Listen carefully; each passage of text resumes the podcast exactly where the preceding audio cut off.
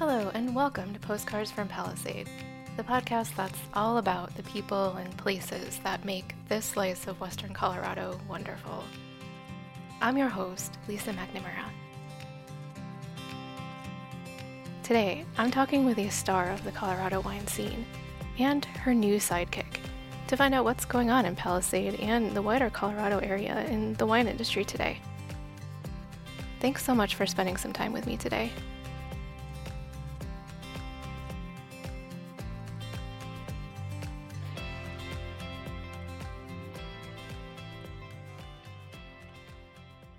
I'm Cassidee Shull. I'm the executive director of the Colorado Association for Viticulture and Enology, and we produce Colorado Mountain Wine Fest and a Vinco conference uh, over here in Palisade and Grand Junction. And if we hear anything in the background, any chewing, who is that? Um, we are here in my office in Palisade with our little puppy Jilly, and she's enjoying a little bone behind us. So, for somebody who maybe hasn't heard the terms viticulture and enology before, what does that mean? Yes, um, our organization has a very long name. We're more affectionately known as CAVE, but viticulture is uh, grape growing and enology is winemaking. We are a 501c6 trade nonprofit. Um, we were established way back in 1987 as all volunteer board over here in Palisade by uh, winemakers and grape growers here in the area. And we are set up like a chamber of commerce. Um, we have several membership tiers, uh, winery, excuse me, winery and vineyards, allied trade partners, so other organizations that are interested in being part of the organization, uh, maybe retailers, um, real estate offices, things like that, cork companies, and then individual members, so amateur winemakers and the like. And our whole organization exists to support and encourage winemaking and grape growing throughout the state through education and research. And we do that through a couple really big events, um, mostly the consumer focused event. Uh, folks are more familiar with is Colorado Mountain Wine Fest. Mm-hmm. And then all of the proceeds from that go back to the industry through our trade conference uh, held every January called Vinco. And what would a what would a member of CAVE get? Like, what benefits do they get by joining? Several benefits uh, through all three of those tiers, but the uh, big ones are discounts to a lot of those events. We put on many educational seminars throughout the year. We hire a full time lobbyist that monitors and legislates on behalf of the industry um, and monitors alcohol related bills for us. Like I mentioned, that conference we put on, um, it's a four day multi track trade show and conference held over here in Grand Junction. We partner with the Western Colorado Horticultural Society and put together four days of industry learning. And we bring in folks from all over the country and sometimes all over the world uh, to speak to our industry on winemaking, grape growing, um, business and marketing, and then a, a very large trade show accompanied with that. And then we do a lot of marketing and outreach on behalf of the industry through WineFest, of course. That event brings in anywhere from 4,000 to 5,000 attendees for several days in September. So, a lot of different things. Um, we also run an amateur wine competition throughout the year for our amateurs, bringing in judging uh, or judges from across the state to judge amateur wine. So, a lot of different facets. With the amateur winemaking, I, I looked a little bit at that online, and it's there were a lot of different award winners. So that made me think there must be a lot of entries. Yes, um, we range anywhere from I'd say 80 to 90 to over 100, 120, uh, depending on the year. And then what's really really cool about that event is we get to see amateurs enter year over year and maybe get a bronze, a silver, a gold medal. Then gold, double gold year over year, mm-hmm. and and then really get those comments and feedback from our judges, and then get that praise and and uh, just really want to step up their game and go on to open a commercially licensed winery in the state. So just really seeing uh, that stepping stone and being part of growing the industry itself. Yeah, Jilly is jumping on me right now. So she wants to be part She's of the so interview. She's so tiny. Yes. Yeah, so that's cool. You get to see them kind of grow and progress over time and get to really know people mm-hmm. as they get started. That's yeah, really and we've been part of, um, or not been part of, but really just gotten to see the industry grow. One of our Cave board members, Julianne Adams with Vine 79, actually was uh, one of our amateur winemakers for many years and opened her winery during COVID. Oh, wow. and she's located right here in Palisade. Yeah. Well, I did have one follow up question about Vinco.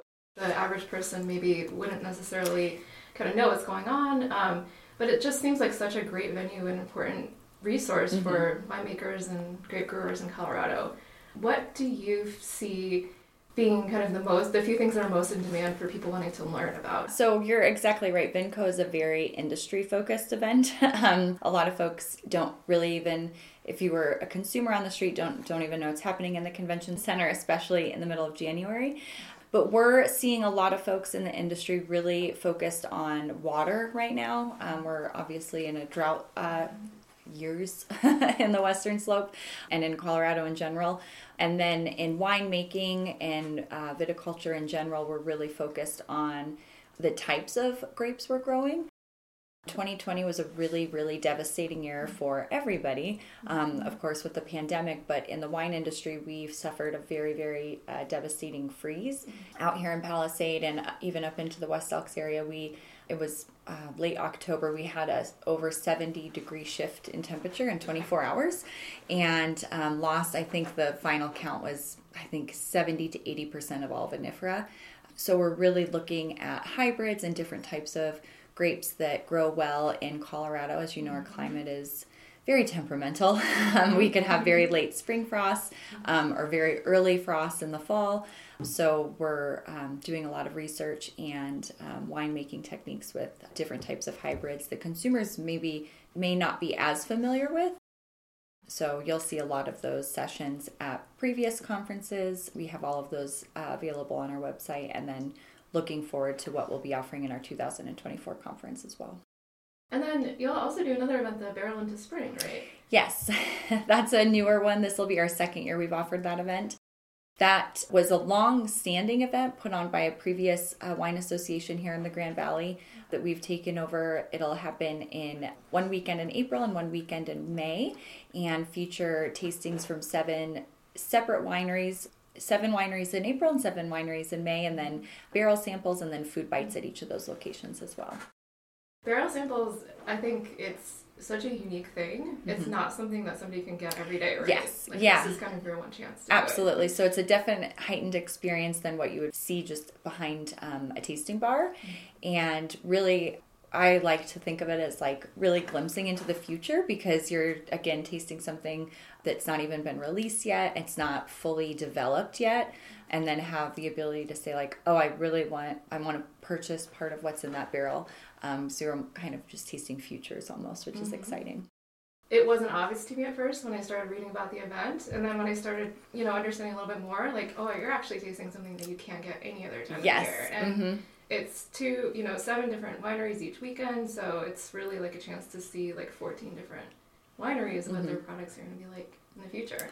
It's yeah, really cool event. I I absolutely agree. And if folks are really looking for that really unique experience, you're tasting wine that will literally taste different a week later, even because it's still not completely aged and um, not finalized. So we're all living in that moment of experiential and very unique experiences. And so I, I that's what I always think of. And I'm like, oh yeah, we're tasting something that we'll never have again yeah. because it's going to be different when it's bottled and or even different when it's, you know, sitting in that barrel a month later, two months later. So a lot of my questions are kind of Palisade focused, but I know mm-hmm. that Cave doesn't just focus on Palisade, obviously, or even yes. just the Grand Valley AVA. You focus on Colorado as a state in general. Yes. Mm-hmm. So we um, actually are working with the Colorado Tourism Office on a marketing grant right now, and we've highlighted and through a lot of research of where folks are touring and tasting from and to three main wine regions. So we have two American viticultural areas uh, the Grand Valley AVA, which is here in Palisade, and the West Elks AVA, which is up in Paonia and Hotchkiss area. We're highlighting both of those areas. There's about 30 plus wineries here in Palisade and another 25 or so up in the West Elks region um, and outlying areas. And then we are also highlighting the Front Range wine region.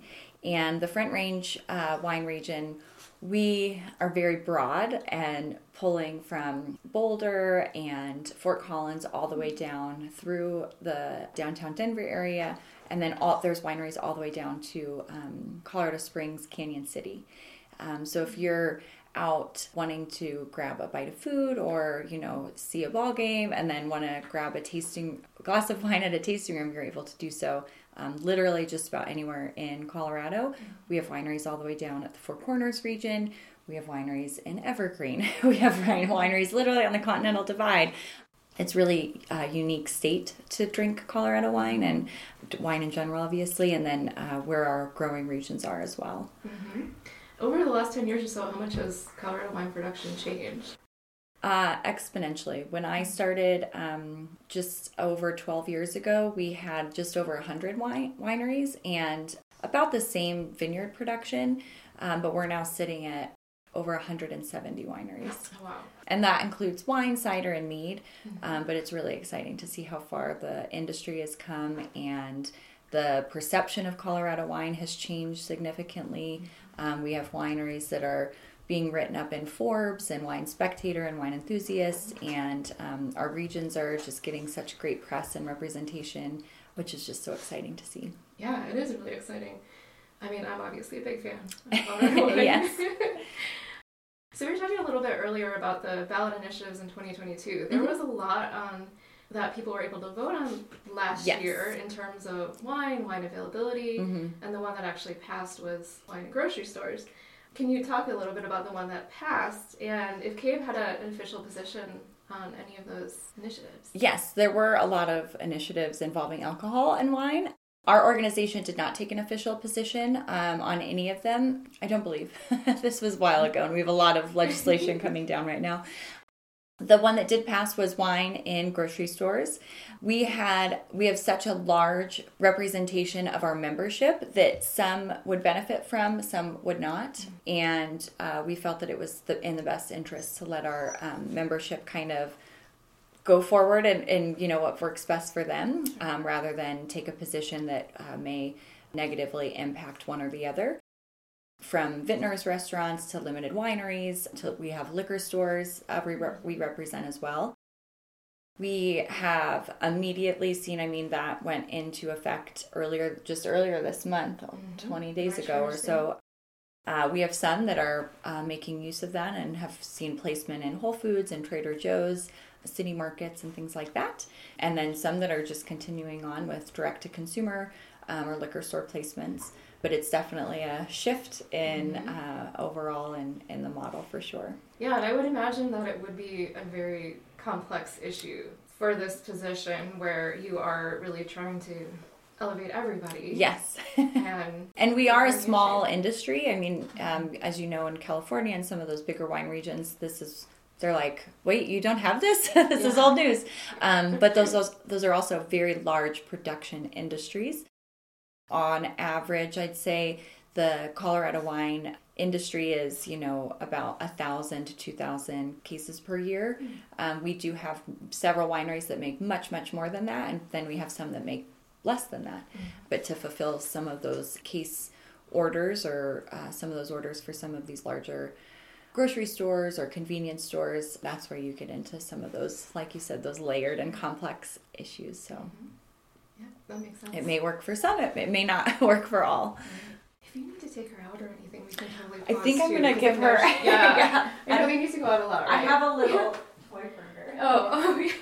oh yeah, so she's done. I know she's like distracting me with her cuteness. I'm like, oh, oh. yes, it's hard to get okay. Anyway, but for the upcoming year, you mentioned that there were quite a few things currently in legislative session relating to alcohol industry. What kind of things are you seeing, or what? Yeah, there are um, lots of things happening in the um, legislative world regarding alcohol. Um, currently, our organization is working on a festival bill to assist with the amount of festivals a winery or cider or brewery or distillery can attend in a 12 month period. So that would really assist with the winery's ability to attend festivals, sell wine by the glass or bottle, and just be able to have that be an additional kind of extension to their business model. Mm-hmm. So there's a limit today then? Mm-hmm. Oh, interesting.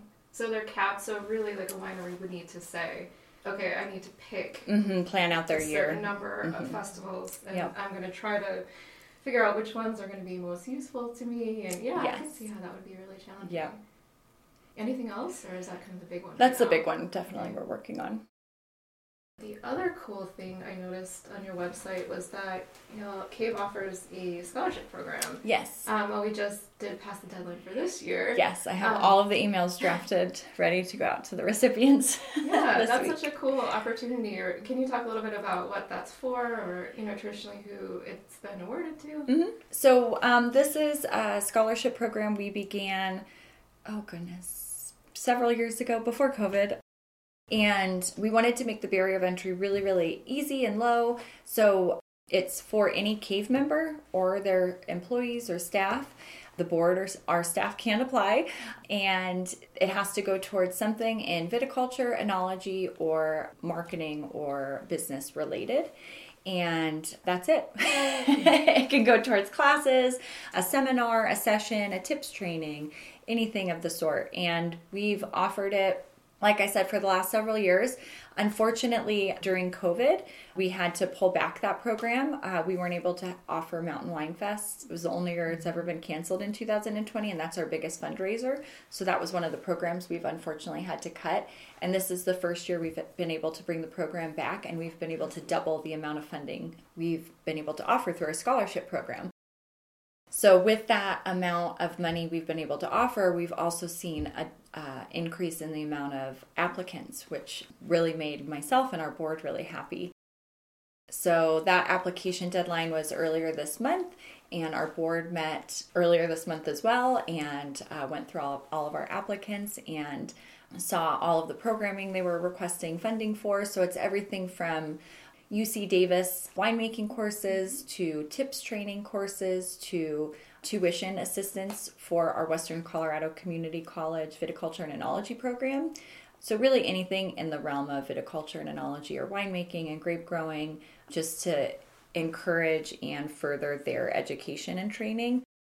We don't care where it exists in the world. We don't care if they're going to a course on the other side of the states or on the other side of the world, or if they're taking an online certification program or a WSET class, a, a certified SOM class. We're just excited to help support that um, additional education and training, Cool.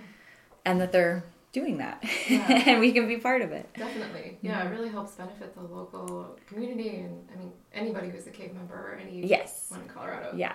So that's a really cool thing. Obviously, you know, a lot of the production of wine, grapes, fruit, everything in the valley wouldn't happen without migrant workers. Yes. Take on a lot of the labor. hmm It, what, if anything, does Cave do to support migrant workers? So we've worked um, closely in the past with the Child and Migrant Services. They've been partners at our Colorado Mountain Wine Fest in the past. Like I said, all of those scholarship opportunities are open to to all. And then we work closely with the Western Colorado Horticultural Society. So all of these organizations are intertwined.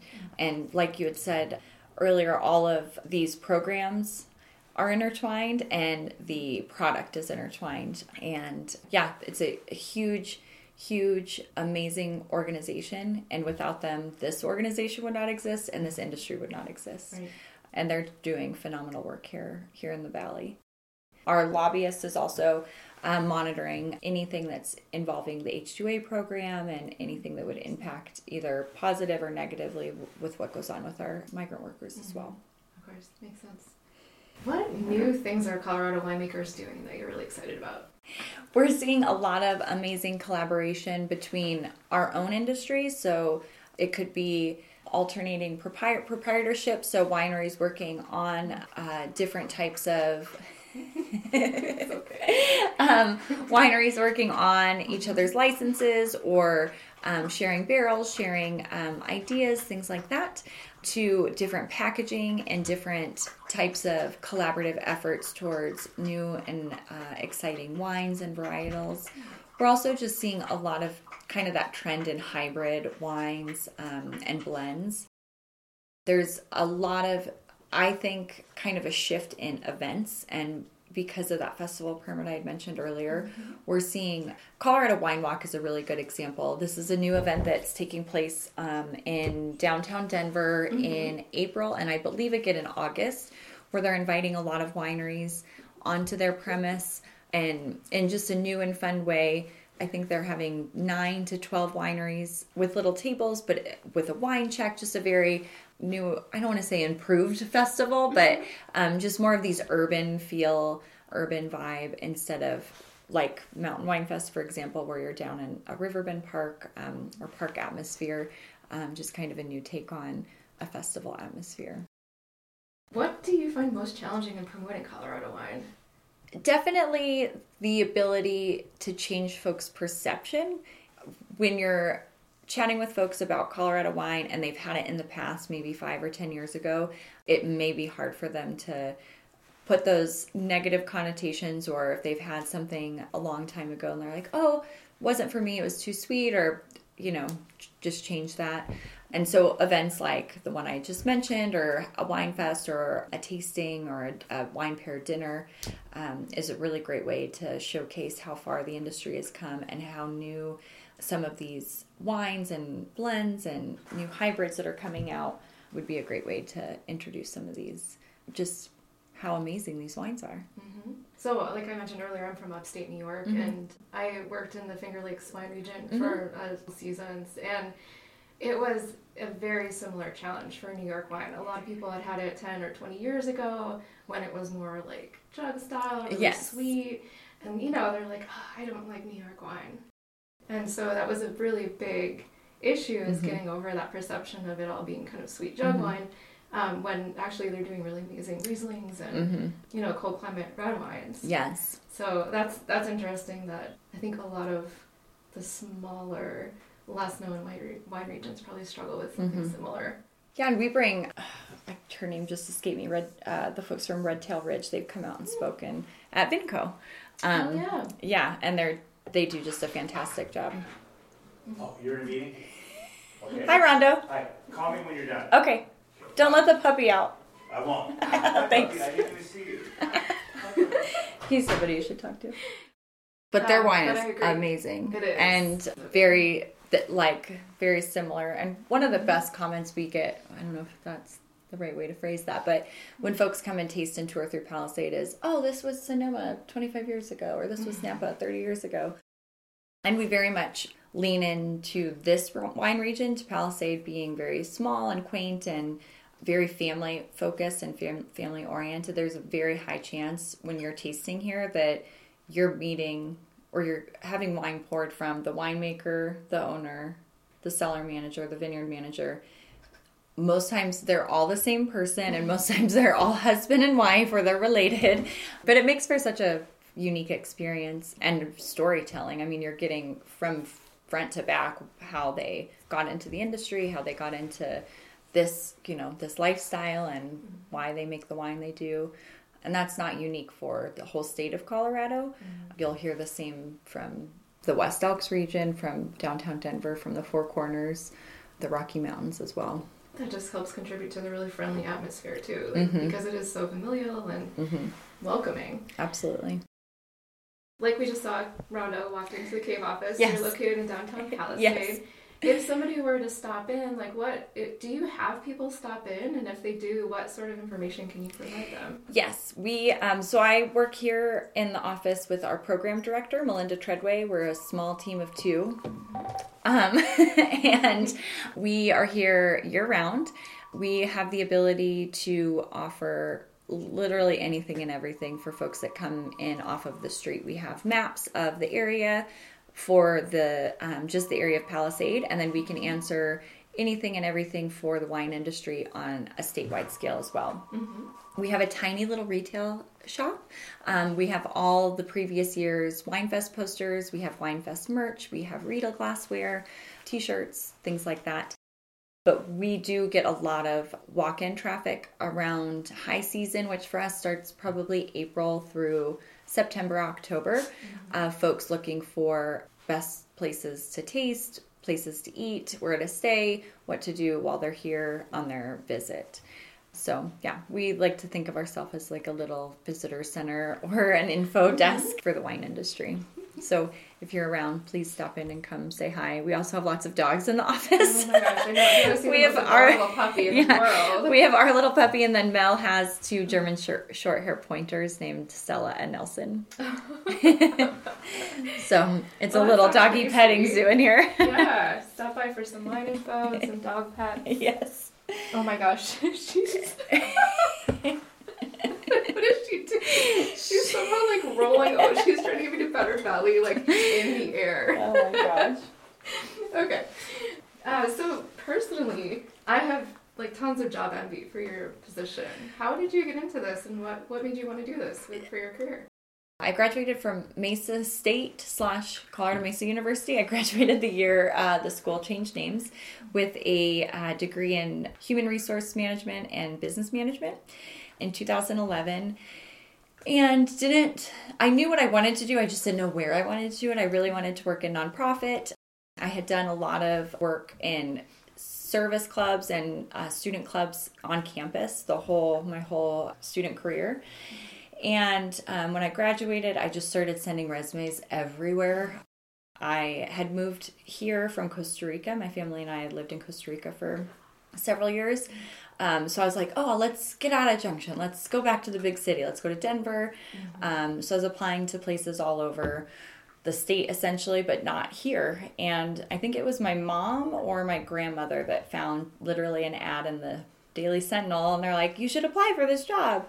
And it was an executive director position for an organization I had never heard of, um, but it was event planning and uh, volunteer coordination and things that I had done all throughout my career at school. And I applied, thought there was no way they were ever going to call me back um, because I was just out of college, but they did. And then they called me back again for a second interview, and I was really excited and really thrilled. And the other part I was very upfront with, I was like, I don't have any wine background. I do, you know, my degrees in business and human resource, but not wine. we don't have a wine program at the school yet. But it was just what they were looking for. They were really in, they were at a point where they were doing an organizational restructuring of the organization. So previously it was all volunteer led and that they had a director of the festival, but not of the organization. So it was a good time to come in and kind of just take stock of where the budget was and um, where things were going. And they were just kind of looking for somebody with some uh, social media background and things like that and Sure. taking it into a new direction. So, Right, and it sounds like an opportunity just to have grown together and Yes. develop the organization. absolutely, yeah. What a cool opportunity. Yeah. It was, uh, yeah, and it's, I've been here ever since. It's been a huge learning experience for everybody, you know, since I've been here. But um, I, I would not have traded anything for the world. It's been a wonderful honor and privilege to grow alongside this industry and see how far the wineries have come, the the growers have come, and just the industry overall. What's a typical day like? Definitely depends on the time of year. the first quarter is all conference, like uh, Vinco or Vinco conferences in January. Um, we shift into barrel into spring around this time. Winefest applications go out. Summer, spring and summer, we're really focused on Winefest. And then if you're here in August and September, it's like all hands on deck getting everything ready for the festival. The whole office will transform into a bunch of boxes. Um, but we're still open, you know, taking questions and calls and folks that need something. We'll just maybe have more stuff here. And then in between all of that, we're running board meetings, budgeting, strategic like marketing sessions. Definitely after COVID, a lot of our meetings shifted to Zoom. So I'm on my computer a lot, but it's nice because we're able to connect with folks all over the state and all over the country a lot easier mm-hmm. without as much travel. But it's definitely every day is a little different. Meeting with sponsors, meeting with different groups we work with, and things like that. It's awesome. I'm sure you can't ever, ever mention to anybody what your favorite winery is. That's a secret. Yes. Never leaves your lips. Yes. But what's your favorite wine uh, to drink? Like your favorite varietal or type Mm-hmm. of wine? Yes, I drink a lot of. This is not a secret. People ask me this a lot. Um, I'm drink sure. a lot of really big, uh, bold reds. So Cab Franc, you know, Noir, not as big as and bold, but red, and uh, Malbec. I've become a really big fan of Petit Pearl recently, drinking a lot of hybrids. And then for whites, I like a very uh, like dry uh, Sauv Blanc. So I drink a lot of everything, a little bit of everything for sure. When folks come into the office, we do get that question a lot. We have a little booklet here for the area and then for the state of, you know, what do you like? Do you like sweeter wines, uh, dry wines, fruit wines, ports? And then we'll send folks to their respective wineries and they're a big party. We'll call ahead and let them know we're sending, you know, a tasting group of 10 or more. But uh, we try and get them to where they're going with a, a glass of wine that they'll enjoy at the end. Mm-hmm. What's your favorite thing about the Palisade community? That's a great question. It's very friendly and it's very tight knit. Sitting on the tourism advisory board for the past 12, goodness, 11 and a half, 12 years, there is always something to get involved in or something to do. Um, we just had an amazing event happen, I think, just last weekend called Sing Up the Sun that was kind of a homage or welcome to the equinox. And it was all just put on by a community member that just wanted to see a new event happen this time of year, which is a bit slower for us. We've not hit spring, um, or I'm sorry, yeah, early spring, like summer festivals. Farmers market's not up yet. Our honeybee festival's not here yet. And to see, I think the first one was last year, but to watch that event take off and it's all community led and volunteer driven and people came out with poems and dancing and costumes and puppets. I'm, i was like, this is amazing. Yeah, and this was all just a small community put together. Our old fashioned Christmas is another, I think, great example of that, where I don't think I've seen another community put that on outside of like a Hallmark movie. So does feel very Hallmark. yeah, um, or like our trick or treat street is very similar. Like this is a very Halloween town um, event, so the that's definitely what comes to mind is how niche and wholesome I would say it is. When you do get a day off, how do you enjoy your day off?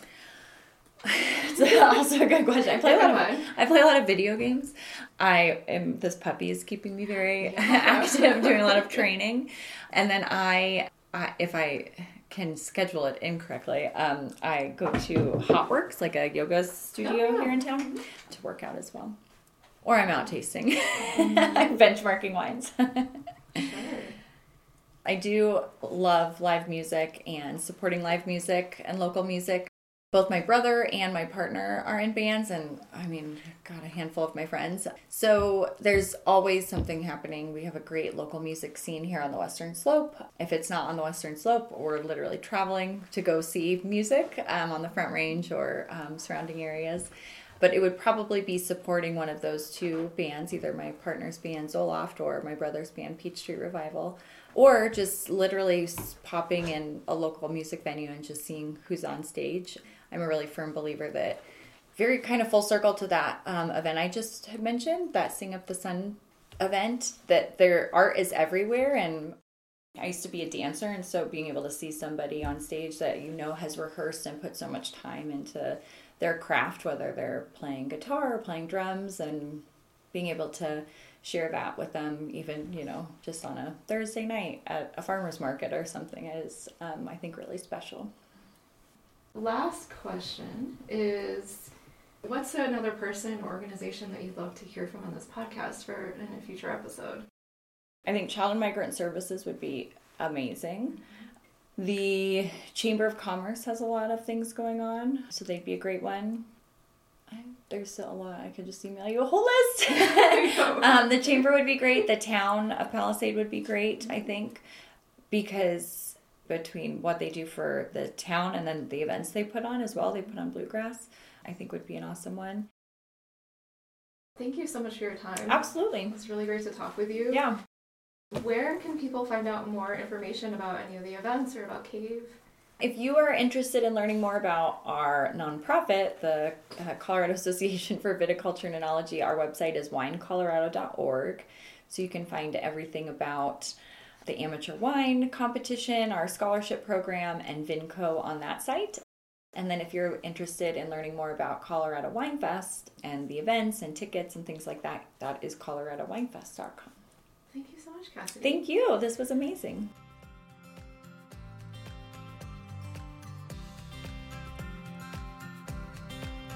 If you're interested in being on the show, or if you have ideas for a future show, I'd love to hear from you. You can reach me at lisa at postcardsfrompalisade.com. The Postcards from Palisade podcast is available on all major podcast distribution platforms like Spotify, Apple Podcasts, and Stitcher. Find us and subscribe now so you never miss an episode. We also have a website, postcardsfrompalisade.com, where latest episodes and links to more information are posted. Thanks for listening. With love from Palisade.